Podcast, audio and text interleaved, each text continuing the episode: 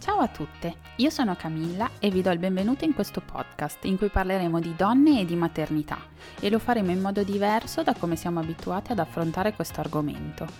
Con queste testimonianze racconteremo in modo intimo e sincero come ogni madre ha affrontato a modo suo lo stravolgimento che comporta scoprire di avere una vita che cresce in lei. Lo faremo senza tabù e senza filtri, in modo che nessuna si senta sbagliata o in colpa solo perché la sua esperienza è diversa da quella delle amiche. Parleremo anche di parto e lo faremo in modo disinibito, perché non sempre le cose vanno come avevamo programmato, ma non per questo quel momento deve essere meno affascinante.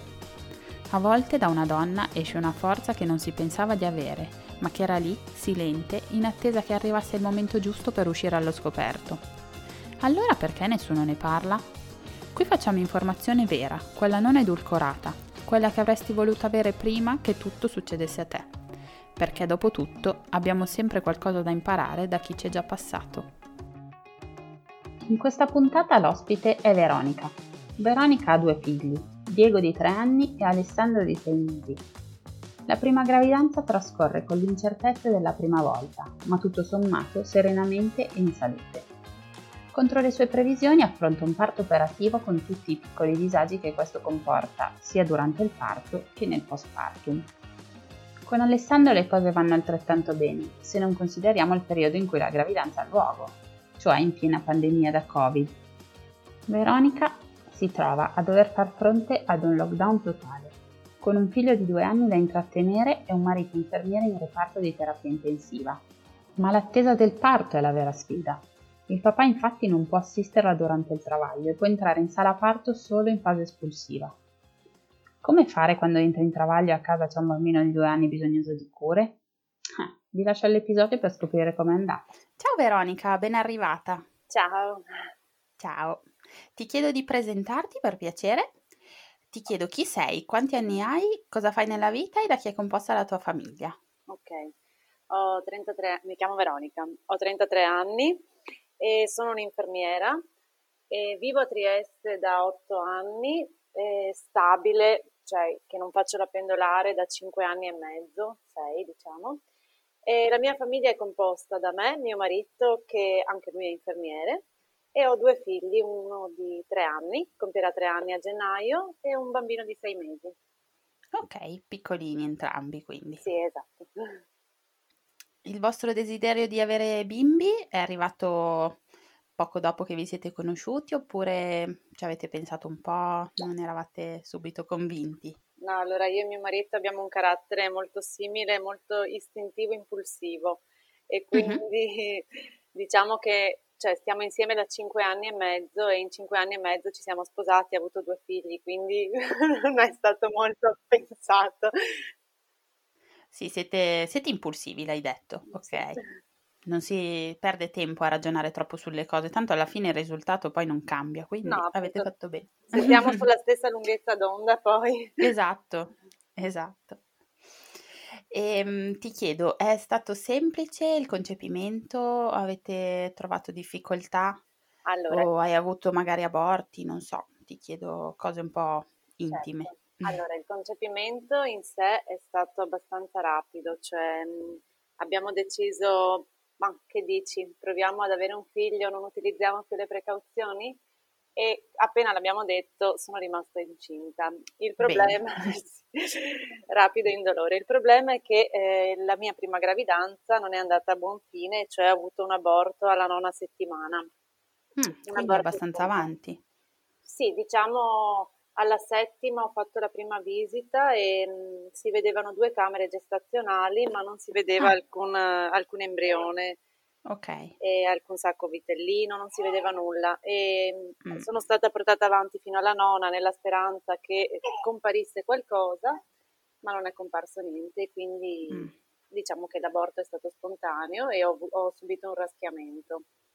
Ok. E, ehm, a parte il lato emotivo, fisicamente è stato pesante? Il raschiamento è stato doloroso? Sì, è stato pesante sia fisicamente che emotivamente. Eh, immagino, quello sì. sono sicura. Solo che fisicamente, diciamo, dura una giornata, insomma.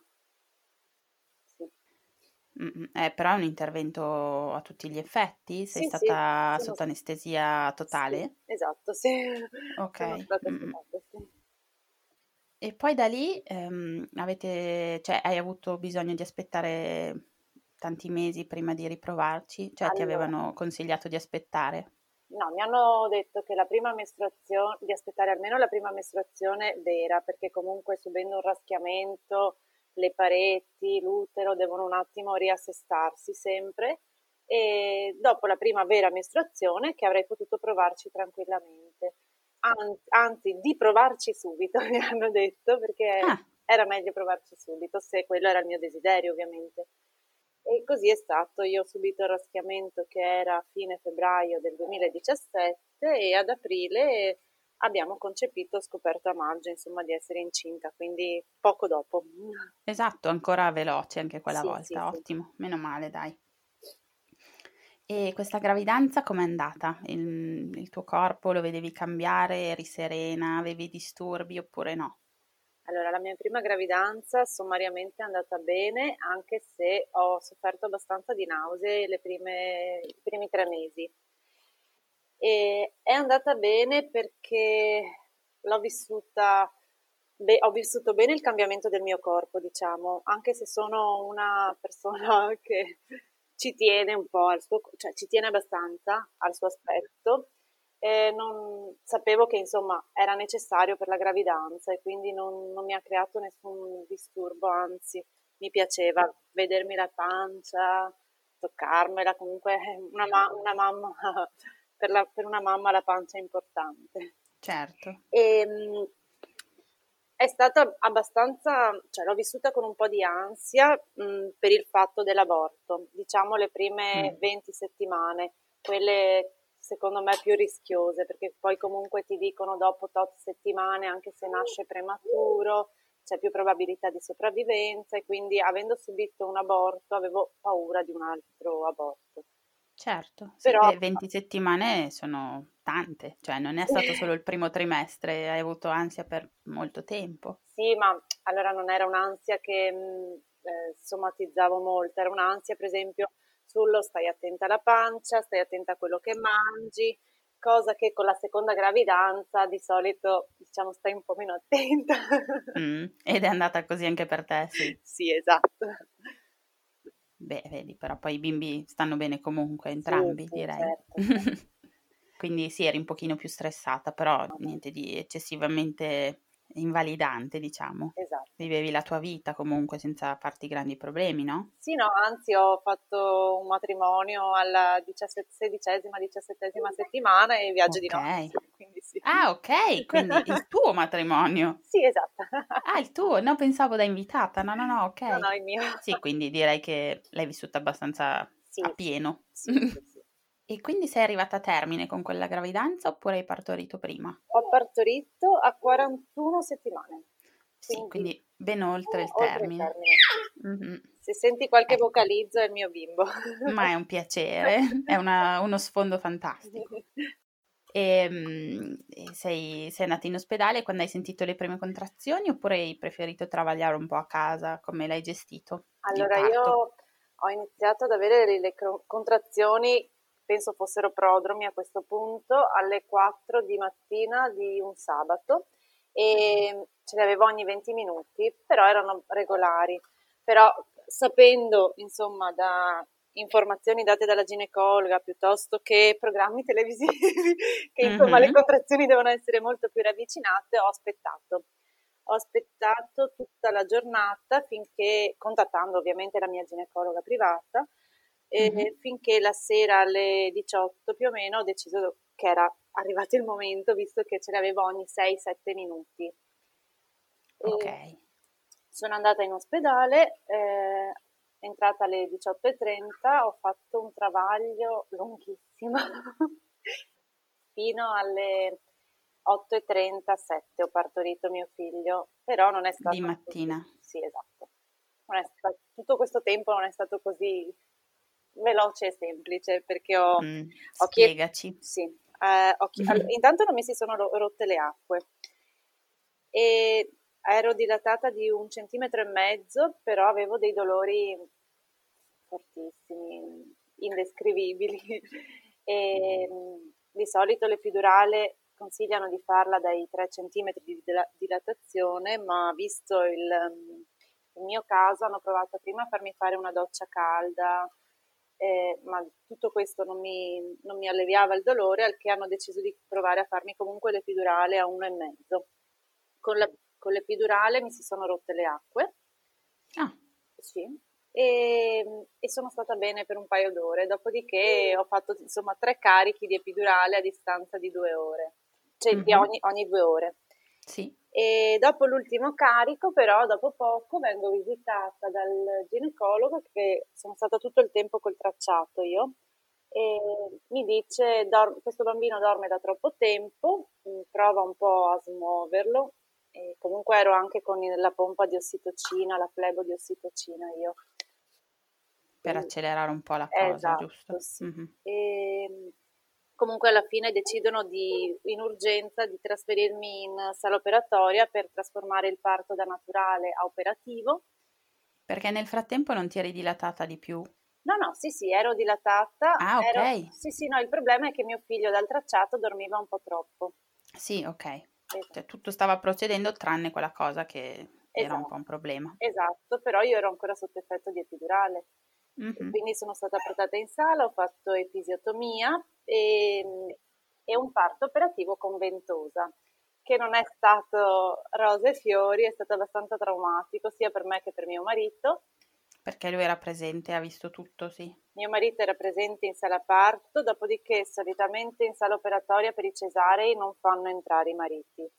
Anche se siete infermieri non fanno uno strappo alla regola? No, no. col cesareo no, con l'operativo sì e quindi vestito adeguatamente con tutti i dispositivi di protezione è entrato in sala operatoria.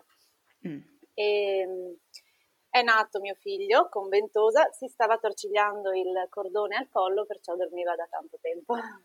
Ah. Era soporoso ah, okay. per quello. Sì. C'era davvero qualcosa. Esatto, sì. E il parto è stato una specie di show davanti a una equipe abbastanza numerosa, poiché c'erano specializzanti, cambio turno di medici, cambio turno di ostetriche. Sì, anche se in quel momento ti dico la verità, io non ho visto niente, me ne sono accorta dopo che è nato, che avevo di fronte ah, okay. 15 persone non ti ha dato fastidio in quel momento? Avevi altri, no, no, no. altre gatte da pelare? No, avevo una, una, ginecologa che saltava sulla mia pancia perché ovviamente io non riuscivo a sentire le spinte poiché ero sotto effetto di epidurale. Ecco. Mm. Quindi uno spingeva, uno tirava. Oh mamma mia. E, però puoi dire di aver sentito dolore mm, fisico, intendo. Dolore del parto? No, dolore del travaglio sì. Okay. poi comunque mi sono stati messi i punti e catetere vescicale, quindi il post è stato... Io ho perso molto sangue, ho, ho avuto una piccola emorragia, infatti sono arrivata ah. a, me, a 9 di emoglobina, quindi... Ah, mm, sì, non benissimo. No, esatto. Ma questo dopo che era nato il bimbo? Sì, durante il parto, diciamo. Mm-hmm. Mm-hmm. Quindi ti sarai sentita anche sicuramente molto debole? Sì, sì, sì, non la prima giornata non riuscivo ad alzarmi, avevo bisogno assolutamente di aiuto da parte delle ostetiche o delle infermiere che mi aiutassero per alzarmi. No? E il bimbo lo avevi in camera? Il bimbo ce l'avevo in camera, però eh, tre anni fa, eh, almeno nell'ospedale dove vivo io, esisteva ancora il nido e uh-huh. quindi eh, un paio di volte al giorno, prima le infermiere, poi i pediatri si prendevano il bambino per un'oretta, un'oretta e mezza per visite, controlli vari, quindi io avevo un paio di momenti al giorno di pausa, diciamo. Mm-hmm. Il resto del giorno rimaneva in camera. Sì, che già avevi i tuoi dolori da gestire, non sarà stato semplice. No. La ferita ci ha messo molto a guarire. La ferita ci ha messo abbastanza a guarire, è stata dolorosa, però è guarita molto bene. Eh, essendo infermiera, insomma, sono abbastanza ah, fissata, l'ho curata adeguatamente e anzi non si vede alcun punto. Ma brava, eh beh, certo, è il tuo mestiere, quindi l'hai gestita bene. Eh, avevi un piano del parto? Cioè avevi programmi completamente opposti o pe- sai che doveva andare così e sei comunque, tra virgolette, soddisfatta di come è andata a finire? Eh, del primo parto diciamo non sono contenta perché secondo me forse evitando magari l'ultimo carico di, di epidurale potevo sentire meglio le spinte e potevo aiutare attivamente nel parto, magari evitando la ventosa o evitando un'episiotomia, non lo so. Eh certo. Ecco. Che il bimbo ne ha risentito della ventosa? Il bimbo in realtà no, ha avuto una piccolo, piccola lesioncina sul, sulla testa, ma mm, di, di nessuna di importanza, esatto. Sì, ok, cioè bene, bene. E hai voluto allattarlo? Sì, ho voluto allattarlo, volevo fortemente allattare eh, anche perché avevo, io ho un seno molto piccolo mm-hmm. e c'è sempre la credenza che chi ha il seno grande ha latte e chi ha il Confermo. seno piccolo non ha latte. Volevi smentire questa credenza? Esatto, e con una, partendo da una prima, con una seconda io ho allattato. Grande, bravissima. Esatto. cioè, bravissima. Eh, diciamo, avevi tutte le possibilità di una sì, con sì, la quinta, sì. voglio dire. Eh, esatto. Eh, però sì è vero, è credenza popolare che col seno piccolo non si possa allattare.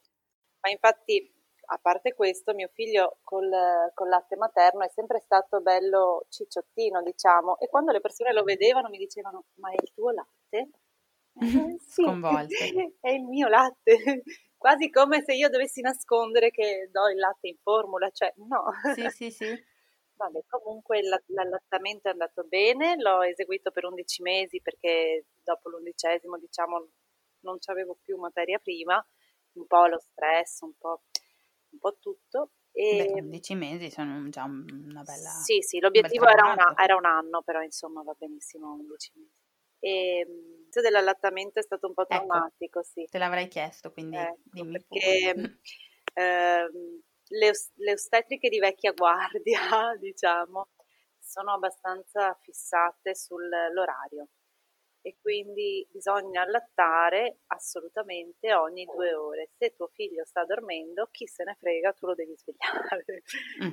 Il che, beh, beniss- bello come concetto, ma poi nella pratica, se io ho fatto un travaglio di mille mila ore, non dormo da due giorni e mio figlio dorme quattro ore di fila, se permetti, dormo anche non io. lo certo. e quindi Concordo. sono stata sgridata per non averlo svegliato per quattro ore. E in una fase post parto, prima gravidanza, primo parto, da sola in ospedale con dolore al seno e una persona che ti viene a diciamo riprendere su una cosa che per te era naturale eh, non è bellissimo cioè vorresti più conforto in quei momenti, più spiegazioni empatia. magari, esatto, mm-hmm. empatia, e invece magari trovi una persona più concentrata su non sull'aspetto emotivo di chi ha di fronte. Certo. Eh, no, brutta questa cosa. E, e, quindi ne hai risentito, cioè, diciamo, ti sei fatta scivolare addosso questa cosa oppure ma, eh, Ti eri informata già? Sapevi come avresti voluto fare tu? allora, io mi sono abbastanza informata, poi ho fatto il corso preparto e sapevo che ehm, ora la tendenza giusta, correttissima, è l'allattamento a richiesta, per quanto mi Mm. riguarda. Ho sempre fatto così, anche durante lo svezzamento, quando il bambino, il bambino si autoregola, quando ha fame mangia. E quindi è vero che giorno, i primi giorni sono importanti per la montata lattea, si attacca di più, però insomma se il mio bambino ha deciso di dormire quattro ore non vedo perché anche la mamma non possa sfruttare queste quattro ore per recuperare, anche perché la, la partenza dell'allattamento è anche molto psicologica. Io ho notato che chi ha avuto un bel trauma nel parto e i primi giorni post parto poi non ha in realtà allattato e secondo me c'è una componente. Mm. Probabile, molto probabile, sì. Sì, quindi tu dici la tua serenità era fondamentale. Sì. Poi che me la sono fatta scivolare addosso è un po' il, il mio carattere, cioè quando vedo che una cosa mi urta un po' troppo o reagisco for, for, in modo forte oppure me lo faccio scivolare addosso. Visto che non era il caso di reagire ho deciso di farmela scivolare addosso. Brava. Beh, direi che comunque poi ha funzionato perché se sei Chiaro, poi riuscita ad allattare con soddisfazione Sì, sì. e il bimbo cresceva, quindi avevi ragione alla fine. Sì, è che, cioè, sai, eh, io ho questo carattere, mi metto nei panni di una persona che ha un carattere un poco più, non dico sensibile, perché anche io sono sensibile, però che la Un vive emotivamente, esatto, un Mhm. po' più fragile. eh, una parola di troppo è sempre una parola di troppo che può destabilizzare chi è di fronte. È vero. Poi soprattutto sappiamo che nel postpartum, insomma, l'aspetto psicologico è abbastanza delicato, quindi Esatto, essere aggrediti così non è, sì, non penso sia la strada giusta per fare delle mamme serene, ecco. giusto. E, e hai avuto difficoltà, a parte questa, questi piccoli screzi con le ostetriche, ma hai avuto raga di magari... Ho avuto ragadi al seno, sì, ho utilizzato pomate, le pomate insomma che si utilizzano per le ragadi e anche i paracapezzoli, ma nel giro di due o tre giorni sono- si sono autorisolte. Ottimo, ne sei uscita, diciamo. Mm-mm. Quindi, diciamo, di questa prima esperienza porti comunque un bel ricordo. Sì, anche se ho detto a tante persone il parto non me lo sarei mai immaginato, cioè è- ti dicono che è doloroso, è di più, molto più di Ecco, quello che ti dico. ecco. Ma tu dici così, mm, perché è stato un parto operativo oppure l'avresti detto comunque? No, l'avrei detto Pensi? comunque perché i dolori che ho provato col primo parto sono stati veramente forti. E forse perché veramente finché non partorisci non ti rendi conto di quanto possa essere un dolore, perché quando ti dicono è come avere 20 ossa rotte, sì, ma tu non hai mai avuto 20 ossa rotte, Esatto, brava, hai tu non lo puoi ragione. sapere, ok? È vero. Vabbè, però dai, mm, il corpo umano è fatto bene perché altrimenti non avresti fatto il secondo. No, certo, esatto. Spiegaci questa seconda, questa seconda esperienza, quando avete deciso di mm, mettere in cantiere un altro bimbo. Allora, tutti ti dicono ah, il dolore del parto si dimentica. Anche questa secondo me è una gran cavolata perché io non l'ho dimenticato, però quando guardavo in faccia e guardo tuttora il mio bimbo, lo guardo negli occhi e lo amo talmente tanto che dico, ma cioè, perché non farne un altro? Per- Perché non ampliare questo amore e dare anche un fratello al mio figlio o una sorella, insomma? Visto che io sono figlia unica e non ho avuto il piacere di avere questo amore fraterno, e vedo mio marito che invece sono quattro fratelli e si amano tutti e quattro. Mm. Quindi sì, verso quando mio figlio aveva un anno e mezzo più o meno abbiamo deciso di provare ad avere il secondo perché non volevamo troppa distanza, è- cioè troppo stacco d'età tra un figlio e l'altro, diciamo. E però neanche cioè, un anno e mezzo per respirare, insomma, non farlo troppo Certo. presto, ecco. Mhm. Anche Eh, magari per godervi i primi mesi sì, sì, del primo esatto. bimbo. Mhm. Sì, un po' di autonomia, un- una minima autonomia almeno del primo. Certo. L'avete mandato al nido il primo, scusa se Sì, sì, no, no, Ok. tranquilla, siamo, viviamo a Trieste, ma mio marito è napoletano e io sono di Treviso e quindi non abbiamo parenti, non abbiamo aiuti. Io sono rientrata a lavorare al quarto mese col mio primo figlio e quindi Ah, per- molto presto. sì, eh, i primi quattro mesi ci scambiavamo il bambino, diciamo, per strada o fuori dall'ospedale o a casa al volo e ci alternavamo i turni, uno faceva mattina, uno pomeriggio, uno notte. Mm, poi l'ho mandato al nido a otto mesi, insomma, quindi ok, sì. E- sì, per sopravvivere. esa- esatto, per sopravvivere e anche per avere comunque una vita lavorativa e un'indipendenza. Sì, certo. Mm. E quando aveva un anno e mezzo abbiamo deciso di provare ad avere il secondo figlio e con molta fortuna non c'è stata alcuna difficoltà, è arrivato subito anche il secondo. Sì, ma vabbè, siete troppo fortunati in quel senso, cioè siete Sì, veramente. una macchina perfetta. Questo è vero perché io vedo tante mie amiche, tante ragazze che conosco che ci hanno messo tanto ad avere il primo e ad alcune ci stanno mettendo molto ad avere il secondo. Ah, ah, quindi ecco, sì, quindi il fatto che il secondo arriva subito è un po' una leggenda forse. Ma eh, Cioè, guarda, dico che sia una, sembra che sia una regola generale, Eh, invece no. esatto, esatto. A quanto pare non è una regola così. Mm, seco- la seconda gravidanza, la seconda gravidanza, i primi tre mesi terribili, una nausea peggiore del primo figlio, passavo giornate sul water a vomitare. Oh mamma. Sì, dicono che se hai vissuto la, la nausea col primo, col secondo sia peggio ed è stato vero.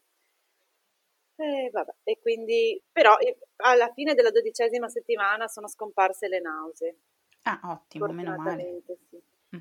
E dopodiché, eh, quarto mese bellissimo, al quinto mese sono sopraggiunti altri problemi, cioè dopo la serata di Capodanno, precisamente, io mi sveglio l'1 gennaio, con, mi guardo allo specchio e vedo i miei polpacci che hanno un, un aspetto diverso, erano neri mm. quasi. Mm.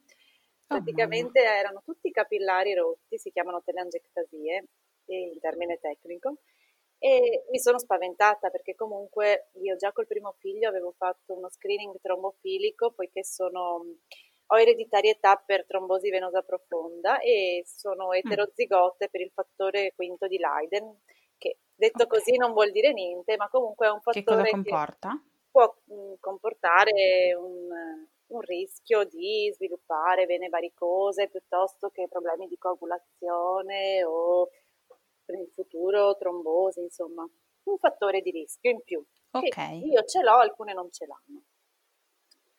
E, ehm, questo non vuol dire che avrò una trombosi, vuol dire che ho un fattore in più di rischio. Ecco. Eh, mi sono subito allertato, ho fatto una visita vascolare urgente con Doppler e mi è stato detto che ok, il fattore di rischio non, non comporta nulla, solo che eh, l'aspetto ormonale della gravidanza può sviluppare in alcune donne questo, questa problematica. E di tenerla comunque sott'occhio e di utilizzare calze compressive elastiche per tutta la gravidanza, giorno e notte, 24 ore su 24, che chi le ha provate sa che tortura è avere le calze compressive addosso. Poi giorno e notte, Giorno e notte, sì. Ehm, Ah. e poi avrei dovuto fare delle punture di eparina sottocutanee, quindi di anticoagulante nel postparto. Ok. Perché nel postparto comunque c'era sì, perché le sei settimane postparto sono quelle più rischiose per lo sviluppo della trombosi nei, nei soggetti, sì, perché comunque perdite di sangue, tutta una serie di cose. Ok, non sapevo. Sì, sì, sì. Ok, quindi tu con le tue belle calze ti sei armata di pazienza. sono armata di pazienza e mi sono messa queste calze. Ho iniziato a fare, eh, come si dice, un corso di ginnastica in acqua per, gravida- per gravide, bellissimo. Mi aiutava moltissimo finché ad un certo punto, a fine febbraio, si decide di chiudere. Fammi indovinare. Ma fammi ecco. indovinare. Prima chiudono tutte le scuole per una settimana e lì panico, perché io avevo mio figlio al nido, ero in gravidanza al settimo mese, finché la settimana dopo lockdown.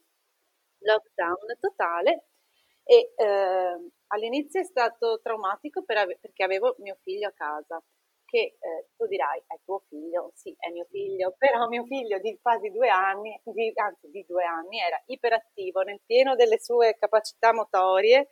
Certo, nei terribili due proprio. esatto, e anche nel pieno delle sue eh, eh, comportamenti oppositivi, sai, i terribili due sono i terribili due, quindi capricci, tutte queste cose qua, voglia di mm. spaccare il mondo, di saltare, di... Ecco, io, avevo, io ero in gravidanza e quindi ho fatto settimo, ottavo e nono mese di eh, gravidanza in lockdown, inventandomi ogni giorno una bellissima attività, il più possibile statica, per intrattenere mio figlio, quindi pitturare, colorare, tagliare le sì, forme. Che poi immagino che la sua concentrazione a due anni sarà durata un'oretta al massimo, poi il resto no, della no, giornata. No, è bravo perché comunque se, se, tu riesci a cambiare attività e creare un interesse ogni 30-40 minuti, diciamo per 3-4 ore li intrattieni. Poi ah, bravo, ho abusato anche un po' di televisione, di cartoni animati. Beh, e tutto era concesso in quel periodo. Esatto. Soprattutto nella tua situazione. E a, ah, mm. mh, a completare il bellissimo quadretto del lockdown c'è stato il fatto che mio marito, dopo 5 più 3 anni in due tipi di terapie intensive, quindi 8 anni di terapie intensive, aveva deciso a febbraio di cambiare reparto, era stato trasferito in una sala operatoria in cui si effettuano interventi in dei hospital e quindi si lavorava dal lunedì al venerdì, sabati e domeniche a casa per cercare di avere una vita un po' più irregolare, diciamo da famiglia, con la domenica in famiglia. Avevamo fatto questa scelta. E aveva iniziato il primo febbraio. Ovviamente, essendo diciamo, l'ultimo arrivato in un posto nuovo di lavoro, a marzo è stato prelevato d'ufficio e messo in un reparto Covid. Pronti, via. E il Pronti. fatto che avesse a casa te incinta non ha eh, influito? Se ti dico la risposta, è stato chi se ne frega la risposta, cioè lui ha fatto presente, anzi all'inizio c'è stato anche il problema che non venivano effettuati i tamponi sul personale i primi 15-20 giorni, lui diceva mm. io voglio subito il tampone. Invece dopo un mesetto hanno iniziato a fare bene bene la sorveglianza sanitaria, a fare tamponi ogni settimana però il, primo periodo è stato traumatico, un po' per la paura dell'ignoto, perché nessuno di noi sapeva bene cosa, in cosa ci stavamo imbattendo. Un po' per la paura del contagio, un po' perché comunque lui veniva a casa, io ero incinta, il nostro figlio era piccolo e non avevamo la possibilità di isolarci all'interno del domicilio e quindi eh, avendo un bagno, una camera da letto, non potevamo tu dormi di là e io sto di qua. Chiaro. Più, anche mm. per me, eh, visto che stavo tutto il giorno con mio figlio di due anni, che lui venisse a casa e si isolasse non sarebbe stato ottimale, visto che avevo bisogno anch'io di un aiuto. Sì, certo. Ne avrebbe risentito la tua salute mentale esatto. a quel punto. Poi mm. mio marito ha passato un periodo in cui la notte si svegliava alle tre e soffriva di insonnia, non riusciva più a riaddormentarsi, perché comunque vedere l'inizio della pandemia è stato brutto per tutti, diciamolo. Ora, ora siamo più consapevoli, più coscienti, almeno noi sanitari, di, eh, di qual è il problema, di qual è... Invece mh, all'inizio no, poi vedevano persone giovani, magari della diciamo, nostra età o qualche anno in più, persone anziane, persone morire, persone che venivano intubate così da un giorno all'altro eh, sì, non è stato facile e no, questa, questa questo stress è stato portato a casa. E, mm. e nella mia gravidanza è la cosa che mi è dispiaciuta della mia gravidanza. Infatti, quello che dico sempre è io voglio rispettare le regole perché non voglio che un'altra persona o altre donne possano vivere la gravidanza e il parto come l'ho vissuto io per colpa di, di qualcun altro. Sì, capisco cosa vuoi dire perché adesso sì, le regole sono tutto, voglio dire, per uscirne se non si seguono le regole. Sì, esatto. Poi effettuare le visite in gravidanza da sola non è bello. Allora, io ero alla seconda gravidanza e quindi diciamo sì, c'è pesato, però comunque vedendo il video mio marito era contento lo stesso, però ho un'amica che ha iniziato una gravidanza in lockdown e è la sua prima gravidanza, ancora deve partorire e il suo, il suo compagno non ha mai visto un'ecografia dal vivo. È bruttissima questa cosa, perché l'emozione che ti può dare la prima ecografia, sentire il battito, non è come l'emozione che ti dà un video sul telefonino. Ma va, figurati, certo. Quindi è brutta questa cosa per chi sta eh vivendo eh sì. una gravidanza o vive una gravidanza in questo, in questo 2020. Perché tu a febbraio eri al settimo mese, giusto? Eh, sì, no, beh, sì, inizio marzo, settimo, ottavo, okay. nono, sì, ho partorito a fine maggio io. Ok, Quando sì, quindi... è stato riaperto tutto, ma non è stato riaperto l'accesso totale in ospedale per quanto riguarda i padri. Ok, spiegaci, questi tre mesi di lockdown tu te li sei passati in casa? Sì. Mm, sicuramente con lo stress appunto di tuo marito che continuava a lavorare e, e, poi, quando è arrivato il momento del parto, come avete gestito la cosa? Eh, allora, era stato programmato tutto, cioè l'anno precedente era stato tutto programmato benissimo, tipo facciamo venire qui tua mamma una settimana, così se mi si rompono le acque io vado in ospedale, Diego, Diego è il mio primo figlio, uh-huh. resta con la nonna. E invece non, confini chiusi, tutto chiuso, non poteva venire nessuno.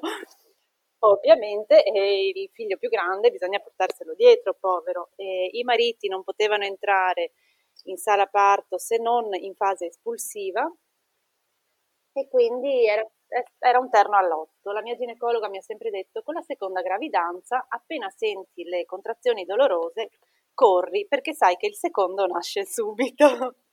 Molto bene. Quindi io ho mm. sentito durante la notte eh, le contrazioni e cento volte mio marito mi ha chiesto ma sei sicura? Ma sei sicura? Ma sei sicura? Perché ovviamente prima di svegliare un bambino di due anni e mezzo e portarlo su e giù con la macchina, io ho detto Mamma mia, sì. ma scusa, i piani com'erano? Cioè voi l'avreste preso con voi? I, i piani erano se c'era qualcuno. Ah no, noi l'abbiamo preso, l'abbiamo portato con noi e io sono entrata da sola in ospedale, sono, sono stata visitata, mio marito è tornato a casa, dopo un'ora sono stata dimessa perché mi hanno detto ancora non sei pronta quindi richiama mio marito che aveva rifatto addormentare mio figlio, farlo tornare. Oh, mamma mia. Sì, uno scombussolamento totale. Mi hanno detto ci vediamo forse tra qualche ora. Mm. E fatto sta che io resto con le contrazioni tutta la notte, tutta la mattina, alle dieci e mezza circa gli dico non ce la faccio più, mi fa però devi essere sicura, mi ha detto mio marito, perché adesso non posso portare di nuovo su e giù Diego. E io ho detto sono sicura, sono sicura. Mamma che stress anche per te però. sì. E siamo andati alle 11 e un quarto e mm, mi hanno visitata, mi hanno mandata in reparto perché ero a, a 3 centimetri e mm. sono passata da 3 a 9 centimetri circa in 20 minuti, quindi puoi, puoi capire Cosa? il dolore, l'intensità del dolore di quei 20 minuti. Ma com'è possibile? È possibile col secondo, con la seconda gravidanza, è possibile. Eh, c'è stata una dilatazione velocissima ma intensissima e quindi il dolore di quei 20 minuti è stato forti, molto più intenso dell'altra volta, però essendo più breve... Eh, diciamo, non lo so, è più accettabile da, da, noi psicologicamente e fisicamente. Sì, sì, ok, però lì non hai neanche avuto tempo di prendere in considerazione l'epidurale, suppongo. No, perché quando ho iniziato a urlare epidurale, eh, mi hanno visitato e mi hanno detto 6 a 9 centimetri, ora in sala parto, due spinte e nasce. E io ho detto come 9 centimetri? Sì, mi hanno detto, ho detto, boh, devo chiamare mio marito. Ho chiamato... Eh, perché infatti lui nel, nel, sì, nel frattempo, era a casa con Diego. Casa, sì. Mm. Ho chiamato mio marito dicendogli muoviti, sono in sala parto, muoviti. Queste sono state le tre parole che sono riuscita a dire. E ehm, lui è arrivato quando Alessandro era già nato. Oh, non no. ce l'ha fatta, sì. Ho fatto 20 minuti di spinte, quindi il tempo che mio marito portasse eh, mio figlio da sua sorella perché è l'unico aggancio che abbiamo qua nei dintorni mm. e quando è arrivato era già nato. E no. tra l'altro mio figlio Alessandro si chiama, è nato col sacco. Davvero? I famosi nati con la camicia? Sì, esatto. E non ho fatto neanche una foto, però no. è un ricordo indimenticabile. Solo che si è rotto, quando abbiamo appena rotto il sacco e anche lui ha deciso di attorcigliarsi il cordone al collo e quindi ci sono stati quei 5 secondi di panico in cui lui era cianotico ma poi ha, ha iniziato a respirare. Mm, meno male, e, però tuo marito ovviamente non era ancora arrivato in quel momento. No, giusto? non ha visto ness- nessuna di queste scene. Ma poveri, mi dispiace. Sì, Siete... a me dispiace per lui perché comunque per un padre vedere il parto è quasi come una, per una madre. Mm-hmm. L'emozione, certo. l'emozione è la stessa. Eh sì, immagino. E questa cosa del sacco è una cosa che succede spesso? Ma allora, sai, come percentuale non te lo so dire, però se secondo me potrebbe essere una predisposizione, perché se tu pensi neanche col mio primo figlio si sono rotte le acque, me le hanno, diciamo, rotte con, la, con l'epidurale. Probabilmente non si sarebbero rotte se non avessi fatto l'epidurale. E tu emotivamente come stavi col fatto di aver fatto tutto da sola? Allora, eh, i giorni prima molto male, molto in ansia, molto giù di morale, perché comunque sapevo che avrei partorito da sola. Mm, perché quando ti dicono puoi entrare in fase espulsiva, sappiamo già che col secondo la fase espulsiva è molto più breve che col primo, quindi già nella mia testa lo sapevo che avrei partorito da sola. Mm-hmm. E già ero triste perché per l'idea di dover partorire con la mascherina, invece nel momento in cui sono entrata in sala parte il ginecologo, bello anziano, mi ha guardato e mi ha detto tolga subito quella cosa perché non si può partorire con la mascherina, noi la teniamo, lei la tolga. Oh, meno male, almeno sì. quello. Quella è stata per me in quel momento un atto di umanità perché comunque tu prova a pensare il respiro di una persona che sta partorendo, di una donna che sta partorendo con la mascherina. Non, non... No, è, è follia. Sì, e quindi... Non si può fare. Mm ero abbastanza giù di morale. Eh, cosa, l'unica cosa che mi ha tirato su in quella giornata è stato il fatto che la mia ginecologa privata è una ginecologa ospedaliera e ho beccato per fortuna il suo turno e quindi wow. ho partorito con la mia ginecologa con cui oh, avevo abbastanza bello. confidenza e diciamo ho stretto a lei la mano, ho urlato a lei nelle orecchie e ho abbracciato lei quando è nato il mio, mio bambino e questo psicologicamente mi ha, mi ha aiutato, diciamo. Sì, ci credo, mamma mia. Mm. E... Lui l'hai allattato? Sì, lo Alessandro l'ho ancora? allattato, lo sto allattando, abbiamo iniziato lo svettamento, l'allattamento è partito diciamo molto meglio che con Diego perché comunque nel momento in cui tu uh, hai una seconda gravidanza sai già, ci sei già passata, quindi mm-hmm. sai come attaccarlo, nessuno te lo deve spiegare, sai che ti verranno le ragadi, ti porti già la, cre- la pomata in ospedale, previeni e la vivi in modo meno stressante. Non lo svegli ogni due ore perché te ne Ecco, freghi. volevo chiederti, no, le ostetriche perché... ti hanno ancora detto di svegliarlo? No, perché in questi tre anni sono cambiati sia la struttura che il personale all'interno dell'ospedale, quindi intanto non esisteva più il nido, ma il bambino restava 24 ore su 24 in camera con me e veniva visitato con me presente in camera. E, e quindi sempre attaccato. In più, eh, appunto, le infermiere del nido non, ostetriche non erano più quelle, diciamo, datate con vecchio stampo, ma erano un poco più aggiornate e hanno sempre favorito l'allattamento richiesto. Ovviamente i primi giorni sono un po' più insistenti sul fatto di attaccarlo, però con le, le seconde gravide sono meno, meno pressanti. Sì, quindi non sei stata sgridata questa volta, meno male. No, no. e, ehm, e il rientro a casa com'è stato? Con già Diego che ti aspettava, perché suppongo che poi tu non abbia più visto tuo marito fino alle dimissioni, giusto? Esatto. Eh, né Diego per due giorni, eh, Diego prima del parto, non l'ho visto, e, e, mio marito è potuto stare solo le prime due ore post parto nella fase skin to skin insieme a noi, dopodiché per due giorni e mezzo non l'ho visto e l'ho solo sentito telefonicamente, videochiamata, ma sia per me è stato diciamo brutto perché comunque non avere la persona che ami a fianco in, in quella prima fase non è bellissimo e in più penso anche per lui perché comunque ti nasce un figlio e lo vedi fra due giorni e mezzo. Mamma mia, sì. sì ecco. E... Sì, che comunque aveva Diego a casa a cui badare, però comunque sì, sì, insomma sapere di non poter venire mm, a trovarvi. Esatto, ma anche solo penso sapere di non poter venire a portarmi un dolce, qualcosa, certo, sì, qualcosa sì, per coccolarti un po'. Esatto, una coccola, un... ecco. E, ehm, che brutto. Sì, brutto, brutto e ti dico io questo non lo auguro a nessuna mamma perché non c'è niente di più bello di condividere tutto, la prima fase, tutte le fasi con la persona che ami, vedere la prima volta che lo prende in braccio da vestito, la prima volta che lo cambia, tutte quelle cose che fai insieme i primi giorni, diciamo.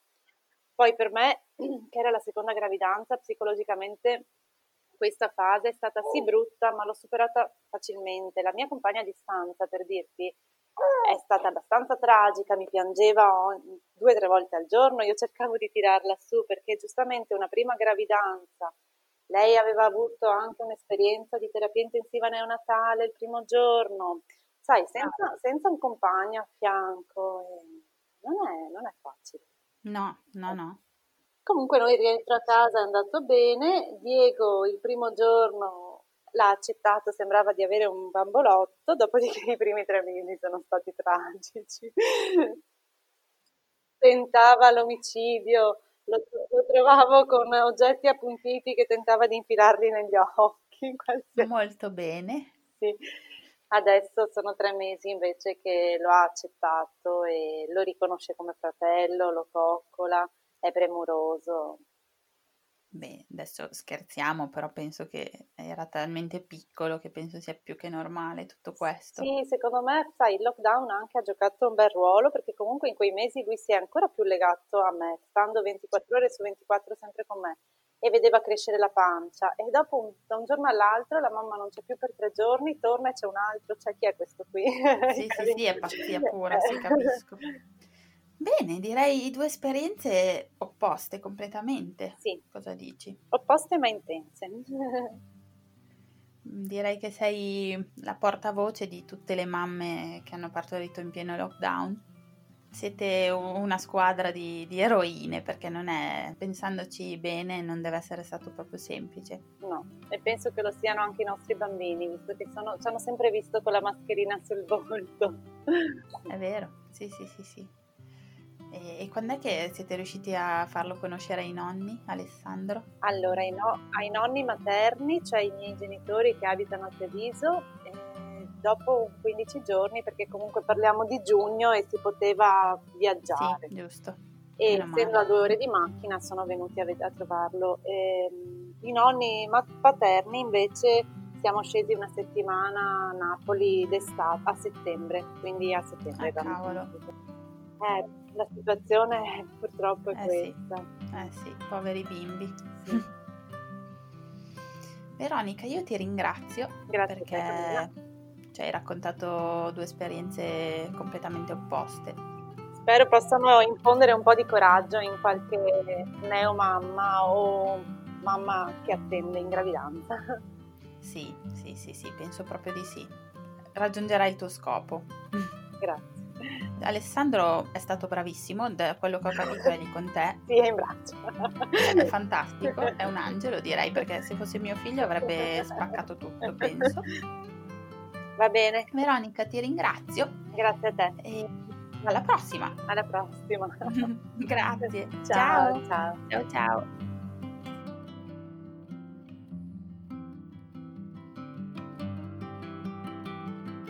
Se hai ascoltato fin qui io ti ringrazio. Se vuoi aiutarmi ulteriormente puoi mettere una valutazione di 5 stelline su Apple Podcast. È gratuito e aiuta il mio podcast ad essere conosciuto. Inoltre, io sono sempre alla ricerca di nuove storie da raccontare. Quindi se pensi di aver avuto un'esperienza interessante puoi contattarmi a info.parto.ragazze.gmail.com Grazie e a lunedì prossimo. Ciao!